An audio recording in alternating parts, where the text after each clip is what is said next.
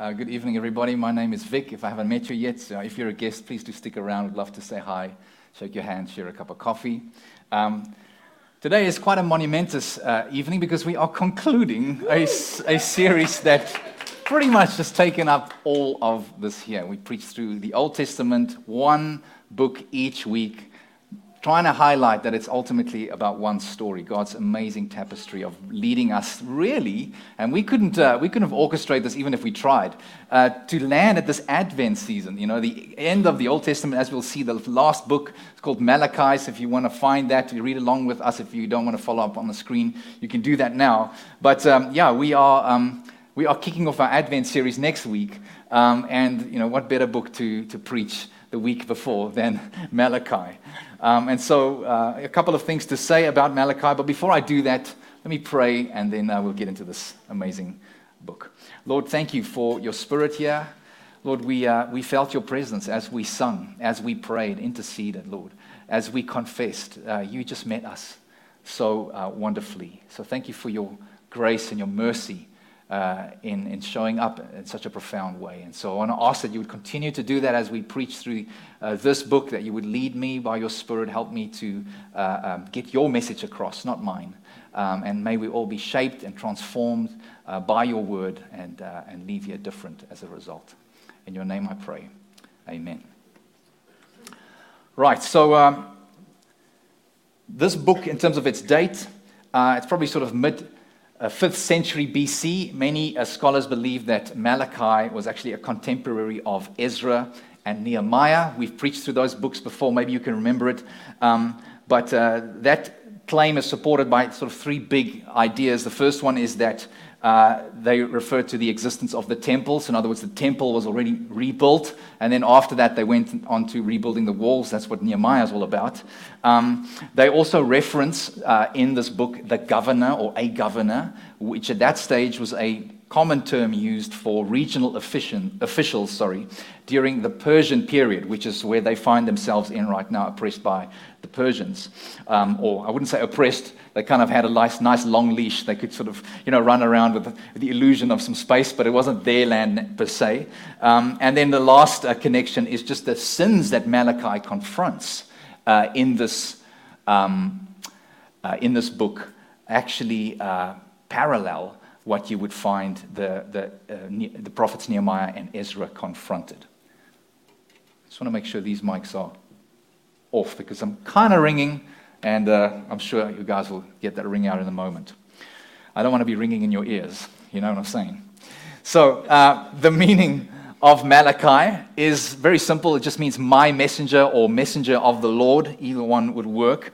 And the style of the book of Malachi is satire, which is obviously many of our favorites, you know, sort of sarcasm. Um, so it's mostly prose. There's a lot of poetry in other uh, um, prophetic books, but in this one, it's mostly prose.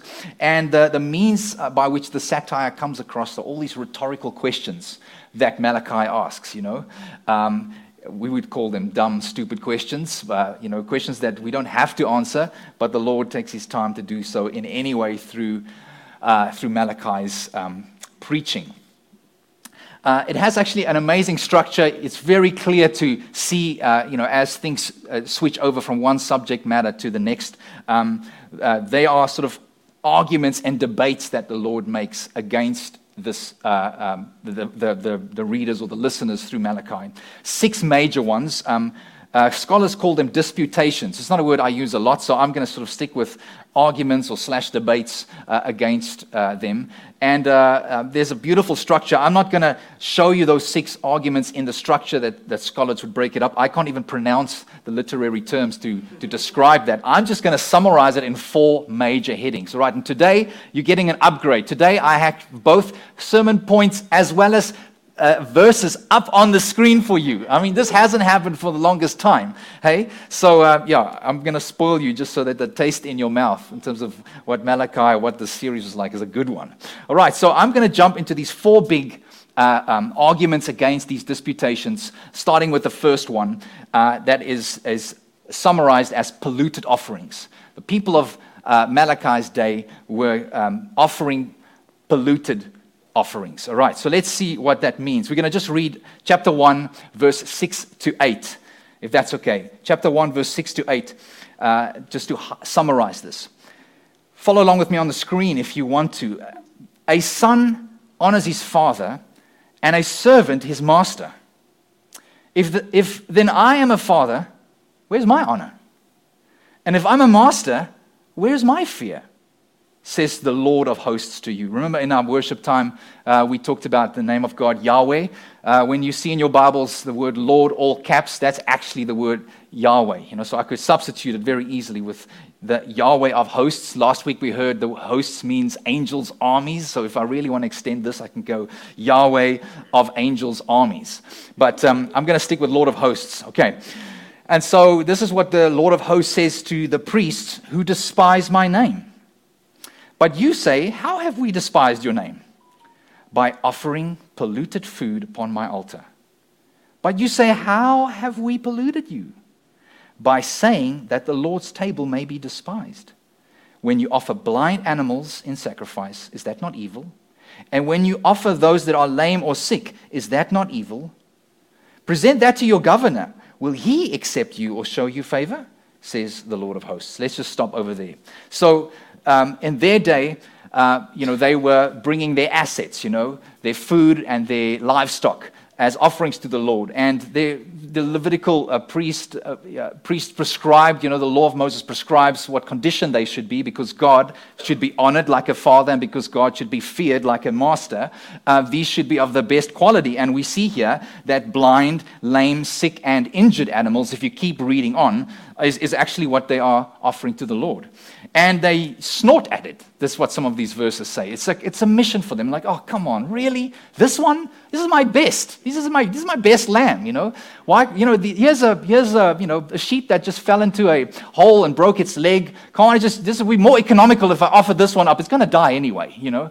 That, that's kind of the attitude they had towards what they brought to the Lord. And, uh, and of course, God's saying, hey, I'm a father that must be honored and a master that must be feared. And he uses a great illustration, right? He's like, you try take this to the governor. Let's see if your governor would be pleased with what you offer here. It's often, you know, it's easy to sometimes talk to people, even in, in, in our modern day, you know, when, when, uh, when they s- declare, oh, my life is the Lord's and, you know, what I have is God's. Um, it's often, uh, uh, you can compare what people give to the Lord, to how they perhaps are um, committed to their workspace or committed to their you know family members. And, and sometimes you can go well i think you know if god is above your boss or if god is above your family then uh, um, it, in terms of your actions it doesn't quite seem like that. And this is this is what god is he's using that kind of language. It's like i know you will not give this to your governor. I'm above the governor i'm the governor's governor okay uh, and so, so, you know, he's, he's, again, he's sarcastic. And uh, as you keep reading through Malachi, you know, God's saying, I wish you would just shut the doors of the temple. It's better you don't give anything than you give the junk that, that you are giving to me right now. And we'll get to the point. Why is God so passionate about that? We'll get to that eventually. And God calls them a cheat. If you, uh, you read, read, right at the end of uh, chapter 1, you know, verse 14, he says, Cursed be the cheat who's got a male in his flock and vows it, and yet sacrifices to the Lord, to the Lord what is blemished. And then he says, Because I'm a king, you know, I'm the Lord of hosts, my name will be feared among the nations. And so God is saying, Hey man, um, you're cheating me. If you have it, you have the spotless blemish sacrifice you can offer, and you vow it, if you don't show up, you know, if you don't, if you don't uh, give it, if you withhold that, you are cheating. You know, I mean, I know there's, there's, there's sometimes a frustration even in our culture when people's like, yeah, yeah, yeah, I'll be there. And then they don't show up, right? It's the same thing. It's like God is saying, don't tell me, yeah, yeah, yeah, no, I'll, you can have it. Uh, you know, so you have it, you vow to give it, and then you do not give it. He's like, man, it's best you just, just be honest. At least there'll be integrity. You know, because it lacks integrity saying, yeah, absolutely, I'll be there. Absolutely, I'll give it, and not give it. It's better to say, no, you can't have it. And when you don't give it, at least there's integrity. It's like, yeah, your word can be trusted in that sense. Okay. And so often we can find ourselves, even in, in, in modern days, in, under the new covenant, we can pay lip service. You know, you know what lip service means? It means you say something, but you act differently. You, ultimately, you don't see it through. And we can pay lip service to God, even in the way that we worship in our modern day. Talk is cheap, as they say. and God is saying, I want, I want it to be costly. We'll get to that in a moment again. So that's the first one polluted offerings. All right. The second one is bad leadership. Bad leadership. Is that on there? Second one, bad leadership. There we go. And uh, with bad leadership, uh, we're going to read verse 3 and chapter 2, and then also verses 7 to 9. So let's do that together. Verse 3, chapter 2. Behold, I will rebuke your offering and spread dung on your faces. Yeah, the dung of your offerings, and you shall be taken away with it. Okay, what does that mean before I read the rest of it? Um, they were supposed to separate. Okay, so now these are the leaders. Okay, these are the priests. These are the guys that would administrate the offerings that are brought. And so, you know, the accusation here is that these leaders who are held to a higher account, because they know the truth, they should teach the truth, they are, are, are enabling and encouraging these terrible offerings that we see in point one. And what they were supposed to do is they were supposed to take the dung and separate it from the offerings. That's the way you should, you should take the poo poo and take it away, okay? That's, that's, that's, that's one part of the purification. The and I, th- I would imagine they didn't do that. And so God's like, well, on your faces then, okay? If you want to bring this crap, excuse me for using that, that term, that's what it is. If you want to bring, it'll be on your faces. You know, we, all, we would say egg on your faces. I'm so sorry, Courtney, did I offend you and your mother? Um, uh, but, you know, we say egg on your faces, God's saying poop on your faces, okay? Because he's saying, and it, you know, he's talking about it shall be taken away with it because that's what it was supposed to. You're supposed to take the dung away from the offerings. And he's saying, I'm going to put it on your faces, and I'm going to remove you. And he's speaking to the leadership specifically. So let's read uh, verses 7 to 9 in chapter 2 together. For the lips of a priest should guard knowledge, and people should seek instruction from his mouth, for he is the messenger of the Lord of hosts. But you have turned aside from the way.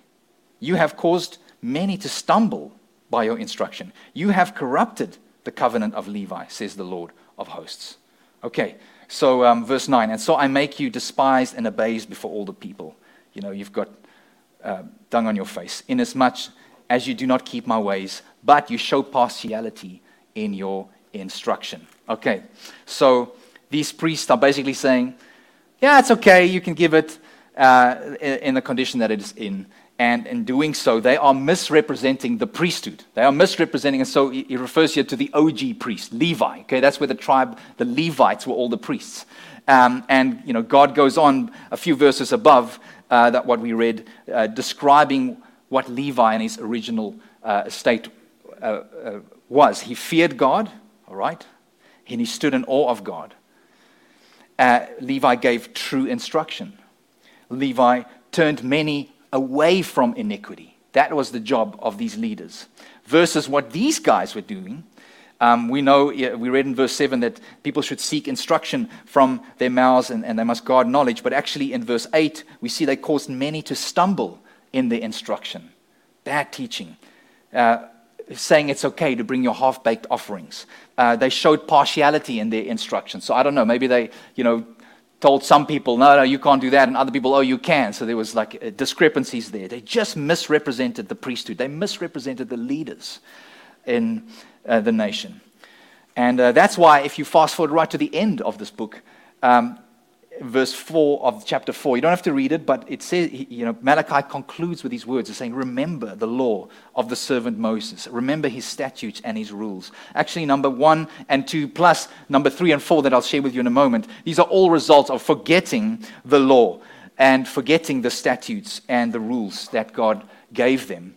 And these leaders, bad leaders, are being held responsible, are being called out for doing that. All right. So, number one, polluted offerings. Number two, bad leadership. Number three is idolatry and adultery. I'm actually grouping them together. They are two separate things, but for the sake of, of, uh, of brevity, um, and, uh, and you'll see how they are connected, um, I'm putting them under one point. So let's read verses 11 and verses 14 of chapter 2 together.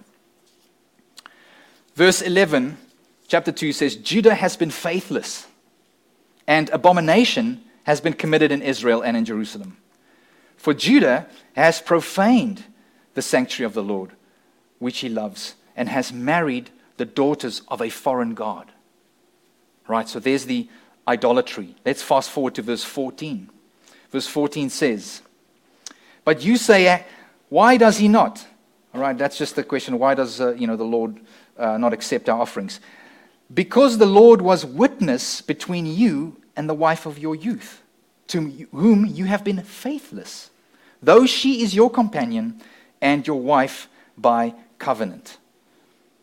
So, what we see happening here is that the, um, the men of Judah are marrying the daughters of nations who serve idols. And in doing so, and it's been happening over and over again over the Old Testament, when that happens, men, as strong as you think you are, you're actually going to be led astray. These guys were led astray to then eventually worship the idols, the false gods of the woman they married.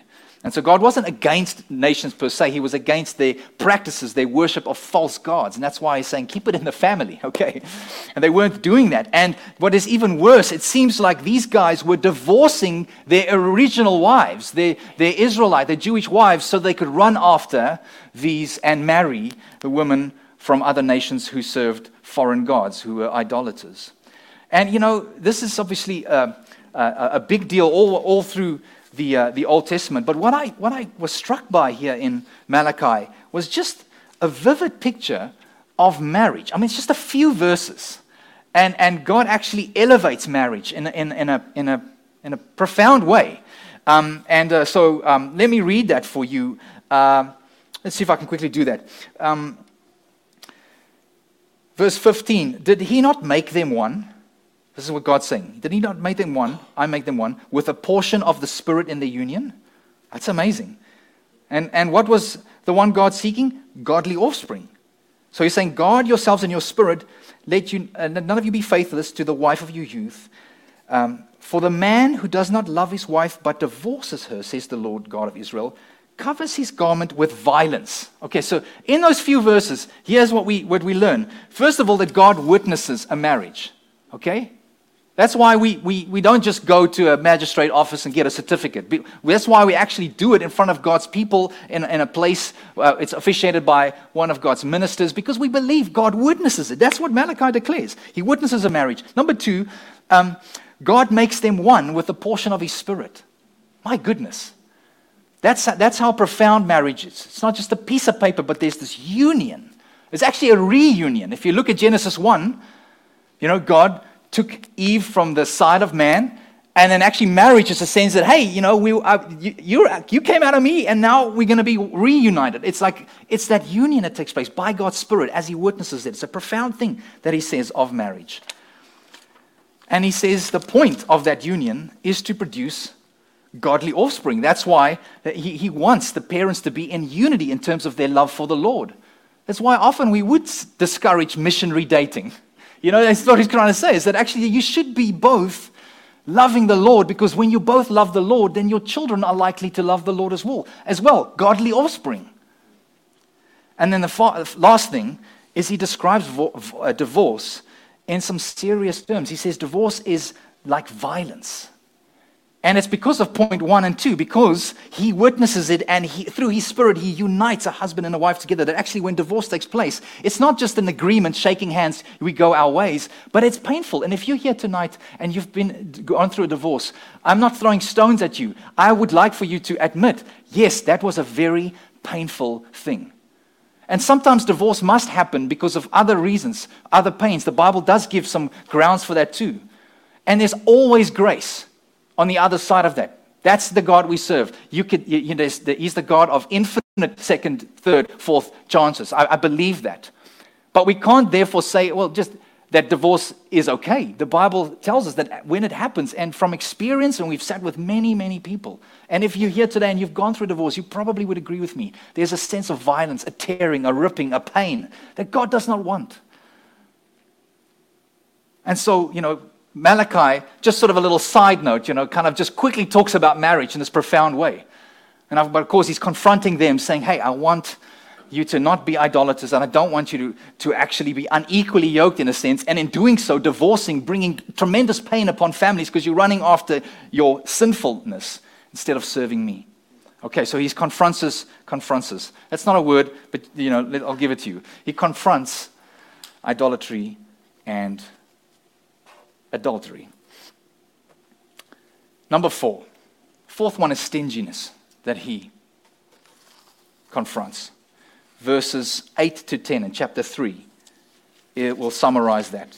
if you have your Bibles, follow along, otherwise, it's on the screen.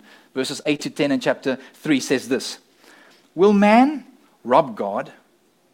Yet you are robbing me. But you say, How have we robbed you? In your tithes and contributions. You are cursed with a curse, for you are robbing me, the whole nation of you. Bring the full tithe into the storehouse, that there may be food in my house. And thereby put me to the test, says the Lord of hosts. If I will not open the windows of heaven for you and pour down for you a blessing until there is no more need. Wow.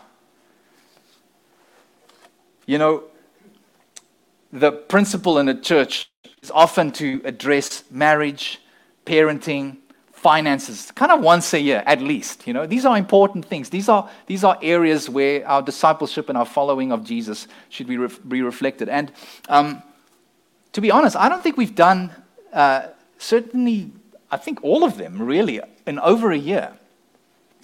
So I'm going to take the gap, all right, to, to, uh, to, to just talk about finances. We're not a church who, you know, spends 20 minutes talking about money and then, you know, uh, sending the basket around, you know, uh, a couple of times until we feel like it's enough. Uh, we, we, trust the Lord, and, but, but the Word of God, when we come to, uh, you know, at, to sections like this, we've got to say what it says, you know.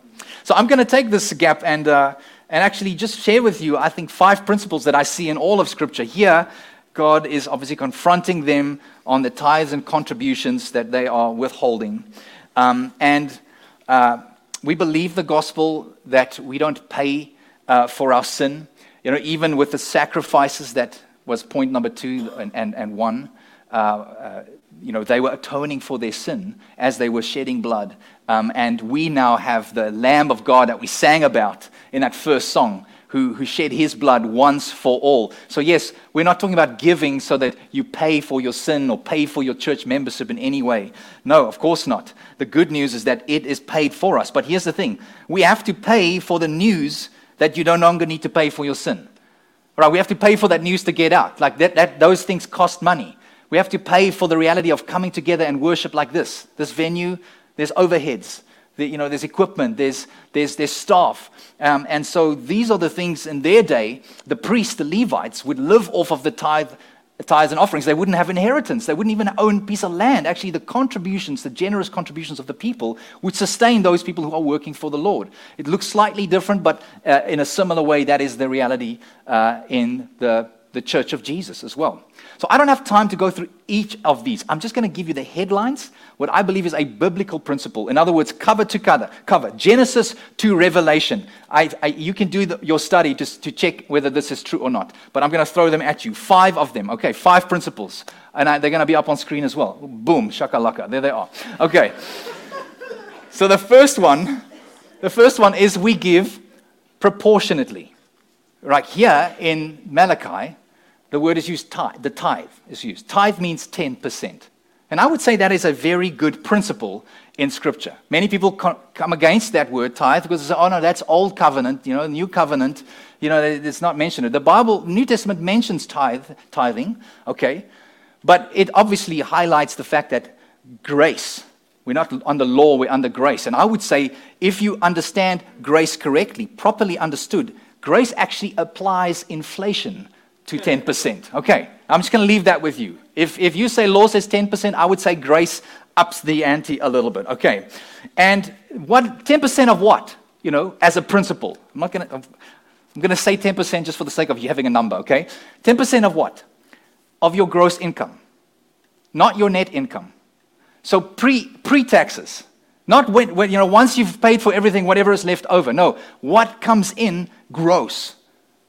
That that God says, you know, scoop, scoop off some and honor me with your first fruits. We'll get to that in a moment. So I want to say this this may be a, a radical claim, but if you cannot live on 90% of your gross income, I would suggest that you are living above your means. You are living above your God called, intended means. And again, I'll get to the point in a moment. So, number one is proportionately. You, you, you pick a number, you stick to it. Consistently, second one. So, in other words, it's not about giving often, it's actually giving always. Uh, the way I would say it is for every dollar in, a portion of it goes out. Whatever comes in, a portion of it goes out. So proportionately, but consistently. And consistently how? First. Bible talks about giving your first fruits.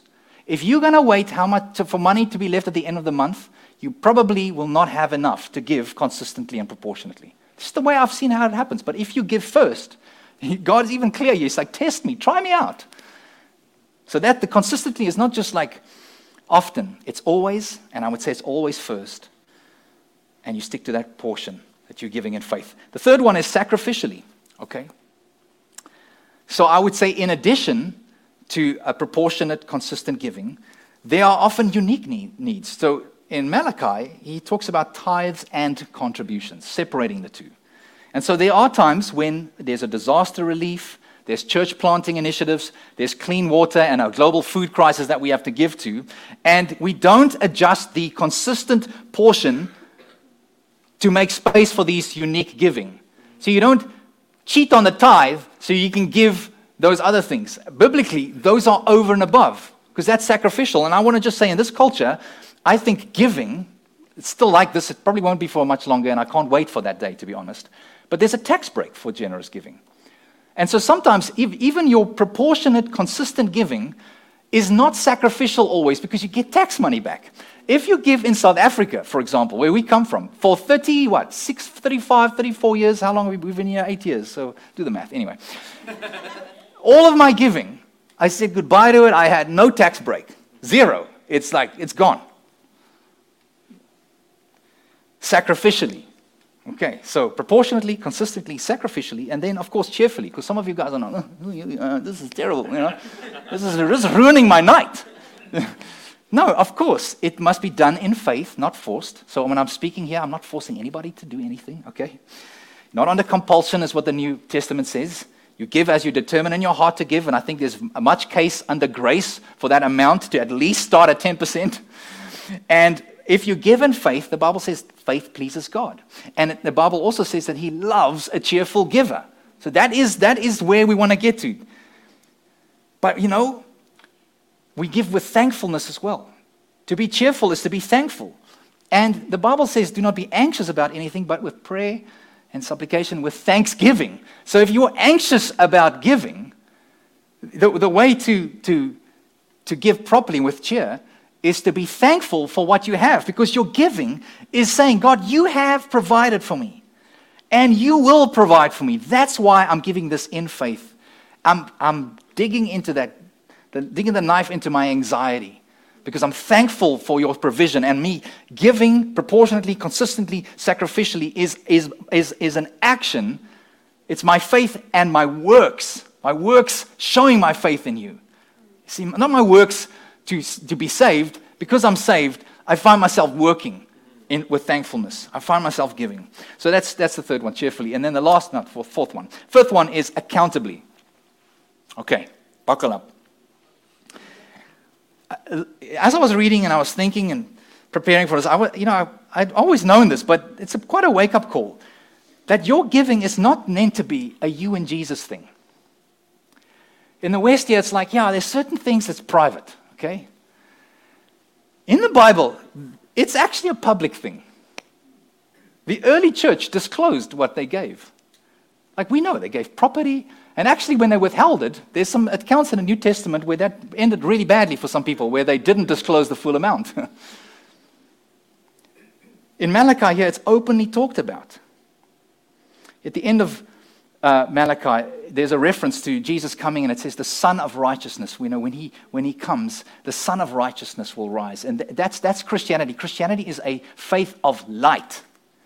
In other words, there are no shadows. It's not like how my giving is in the shadow, it's in the back here, it's in a, like a, a separate ledger, it's a book no one has access to, it's in a safe. Actually, if we in Christianity would confess our sins to one another, we bring that stuff into the light. My, my friends, what do you think about giving? So I just want to let you know, I, I actually know what everybody gives in this church.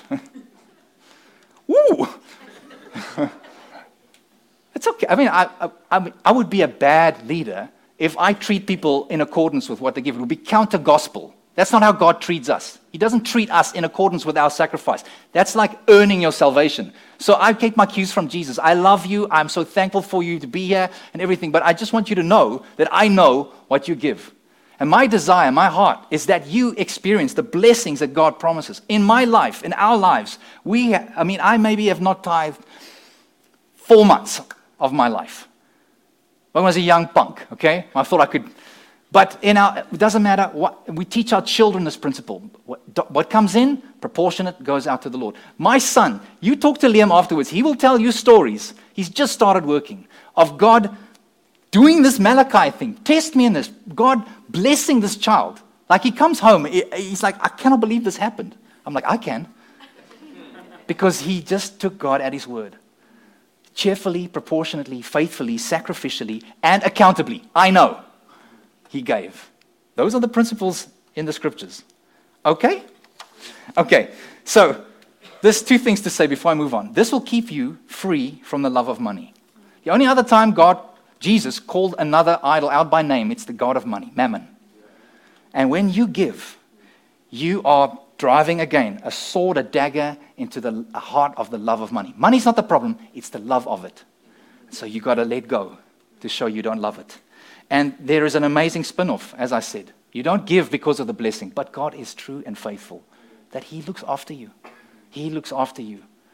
We have not seen the righteous beg for bread. You know, that's, that's, that's, that's an Old Testament verse of the faithfulness of God. So trust Him, friends. I want to say this before we move on to the final three points, okay? So I'm going to end off with three big points. The, uh, the first one's called the point. Um, and then uh, after that, it's going to be the problem and the promise, I believe. So, um, just think about this. Not giving your money. Do you really think you're robbing God? Like, you think you're stealing his money? We serve a God who owns and made everything. Okay, so, so what's going on there when he says you're robbing me?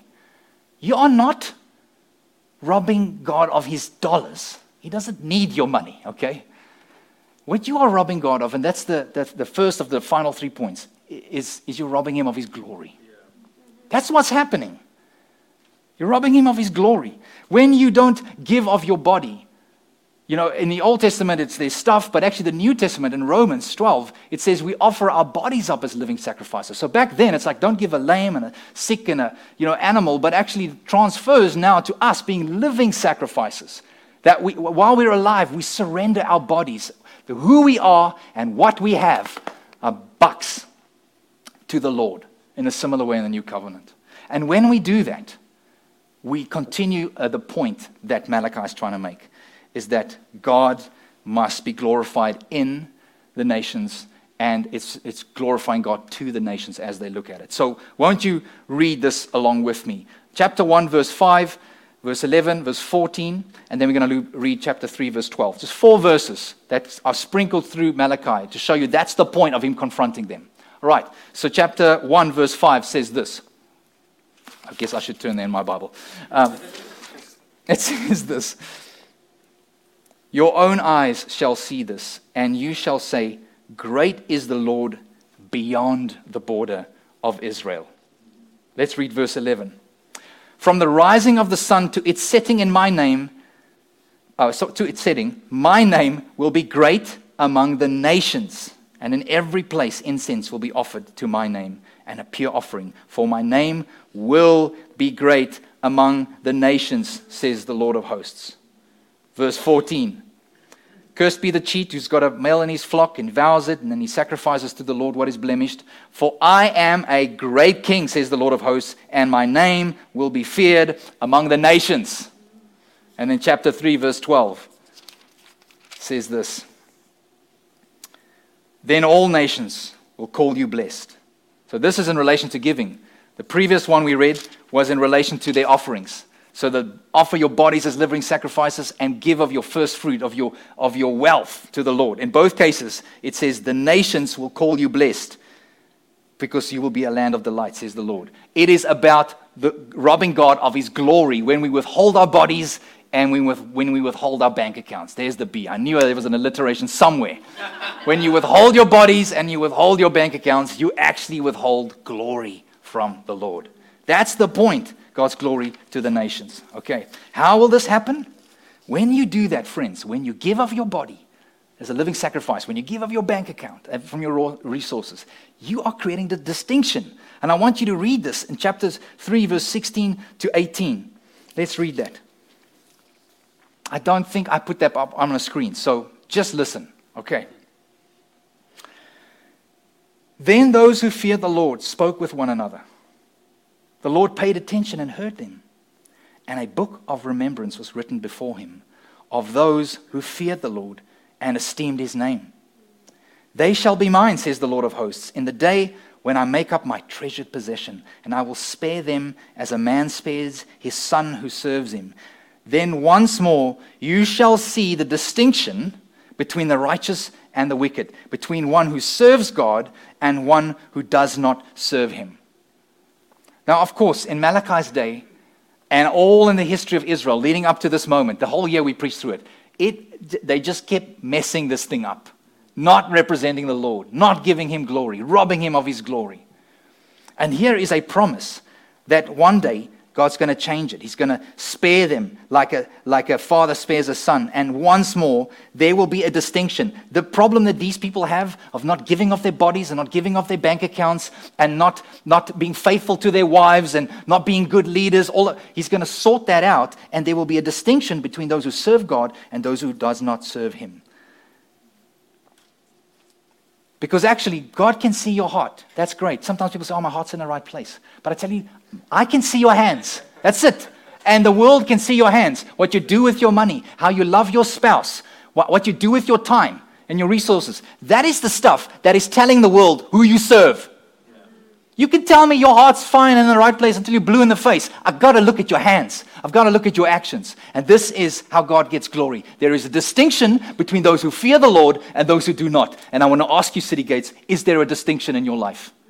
Because if not, you're not robbing him of rands and cents. So, why did I say that? Rands are South African. You're not robbing him of dollars and cents, of nickels and dimes. You are robbing him of his glory. Yes.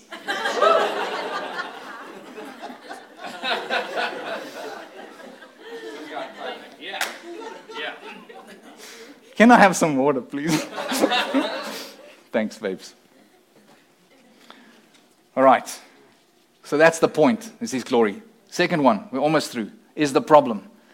The problem with these guys, why they're not getting the point, is because it's, got, it's been rough for them, okay?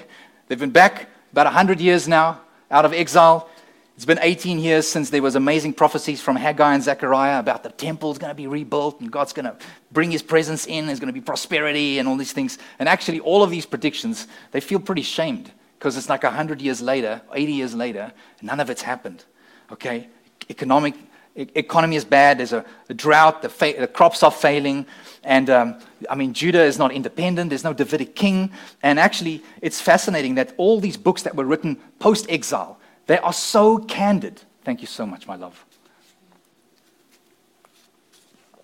The post exilic books are so candid about how dead their religion is and how dead life is. They, they talk about no miraculous evidence of God's presence. The temple looks pathetic compared to what it was before. And that has caused these people to lose faith. Because in the absence of all those things, God wanted them still to be a people of faith and not to live by sight. What was that? Amos? Live by faith, not by sight. It was one of, one of the prophets, eh? He wanted them to be a people of faith. And they lost their faith. And I'm not going to read that, but you can see that in chapter 1, verse 2, chapter 2, verse 17, and chapter 3, verse 13 to 15. Maybe let's just read chapter 3, verse 13 to 15. That'll give you the, um, the gist of it. This is God saying to them, Your words have been hard against me, says the Lord. Because you say, How have we spoken against you? You have said, It's vain to serve God. What's the profit of keeping his charge or, or walking as in mourning before the Lord of hosts?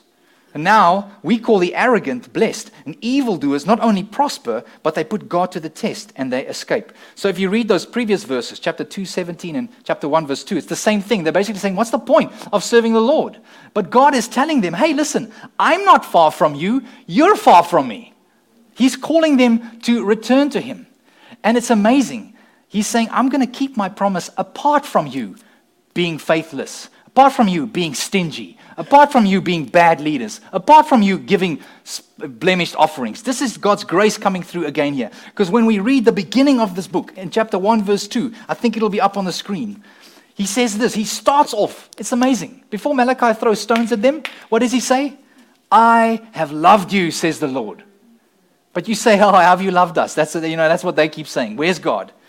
And he says, Is not Esau Jacob's brother?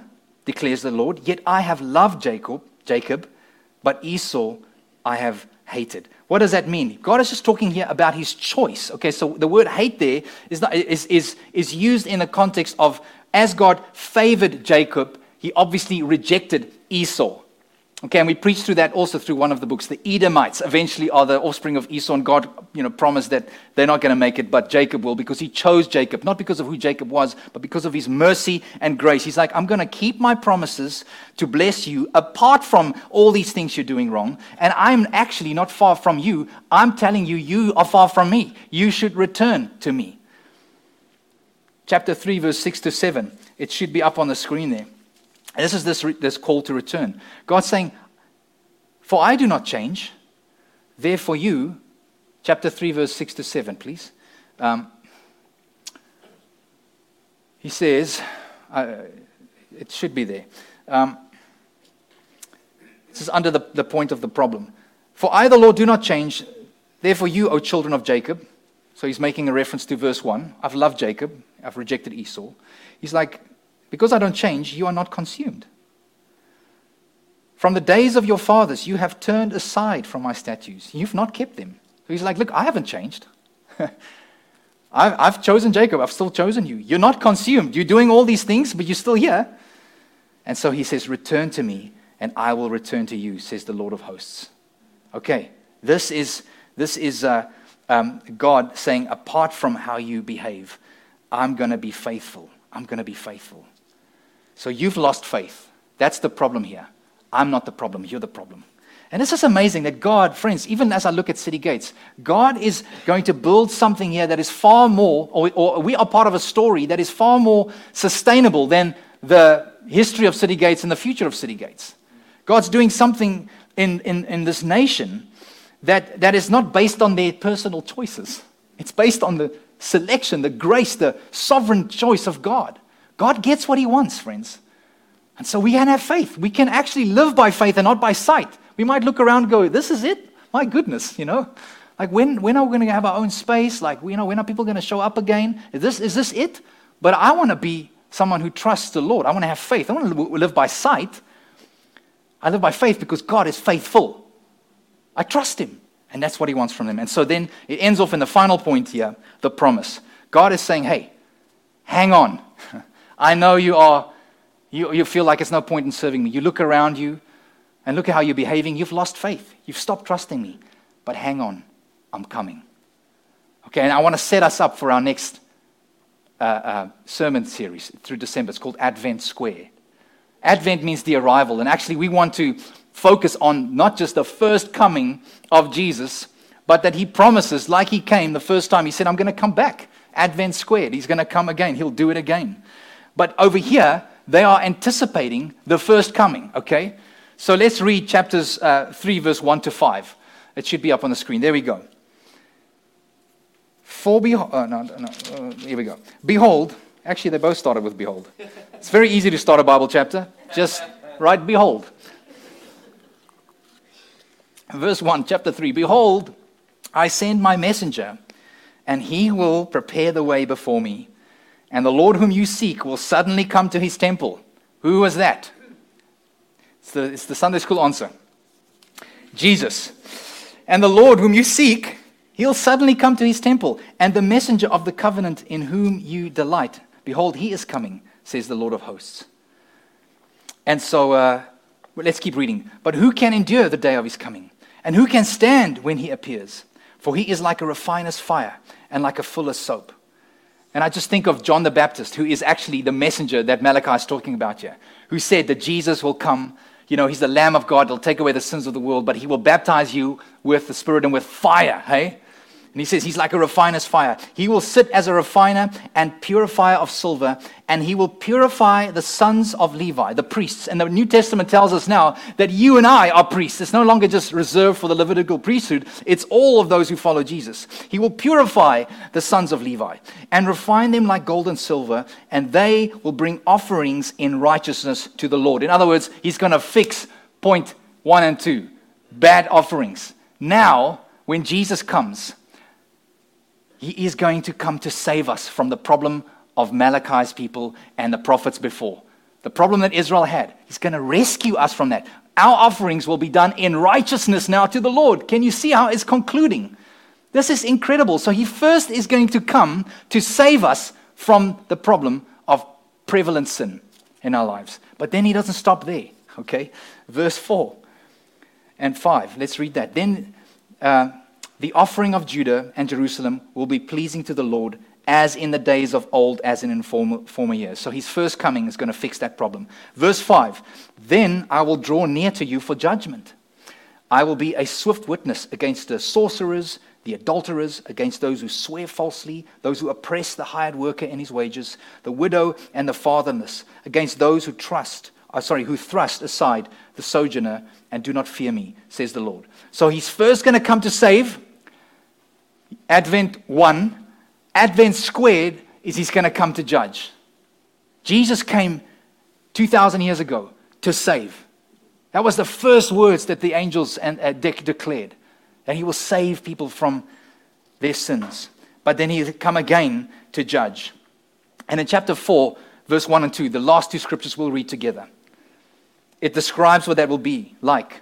Verse 1 in chapter 4 says, For behold, the day is coming, burning like an oven, when all the arrogant and all the evildoers will be stubble.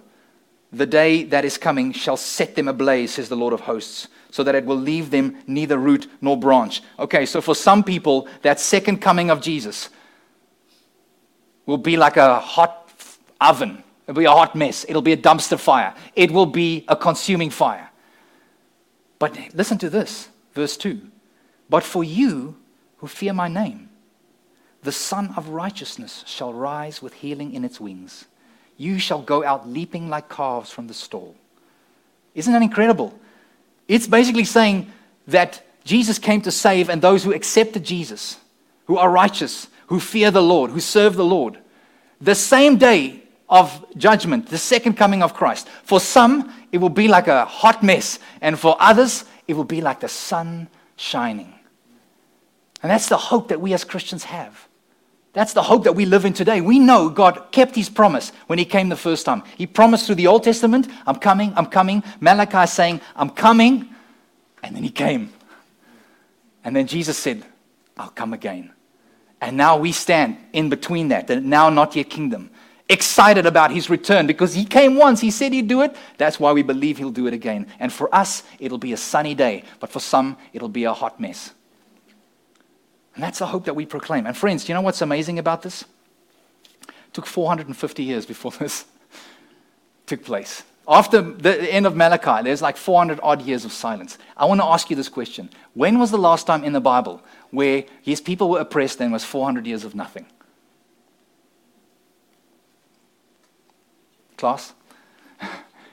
the Exodus. Yeah, when they were in slavery. And so this is amazing because we know, we know how this ends. I mean, we just flip the page and like, boom, New Testament. Here we go. We start with Matthew. For us, 450 years is two quick pages.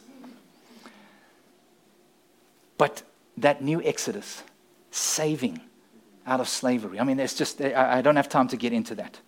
But that is what we are heading into, into this next season, as we celebrate the first coming, the coming of our Lord. And, uh, We'll look at love, peace, and joy, and so on. I'm going to I'm gonna end over, over there. I, I, trust you were encouraged. I know I went on a little long to, tonight, um, but I, I, set us up for uh, our Advent series as well. And uh, And there were a couple little extra nuggets that Malachi threw in there for us just about life and discipleship as we follow Jesus in the new, new, new covenant. Okay, so let's, let's pray. Let's close our eyes. Uh, I'll pray and then uh, I'll send us on our way with the commission. Lord, thank you. Thank you that um, it doesn't end with Malachi. Lord, we have Matthew, Mark, Luke, and John, the account of the promised Savior coming. And we live in the fruit of that. That actually the issues that the people of Malachi's day faced, the idolatry, the, um, the half baked offerings given to you, the stinginess, that actually those sins that we even commit today are covered by what you've done for us on the cross. And then when you poured out your Spirit and you gave us your Holy Spirit, you empower us to live differently, to actually be people that are visibly different from others, so that your name may be praised. And so, will you help us as a church, Lord, to, to live with that distinction? We, don't, we can't conjure it up. We can't uh, put up a show and fake it till we make it. We need you to turn us around from the inside out so that what our hearts want, our hands do. Will you do that in us, Lord? That's the promise of the new covenant. When you died on that cross, you said, It's finished, your sins paid for. And actually, now we can live free. Admit our sins to one another and make changes by the power of your Spirit so that your name may be proclaimed. So that when people look at us, they go, Glory to God. We want to give you glory. And Lord, help us in this Advent season to celebrate your faithfulness, that you came and that you promise you'll come again. And we want to declare that message of hope to anybody that may will hear us, will hear our message. In Jesus' name, amen.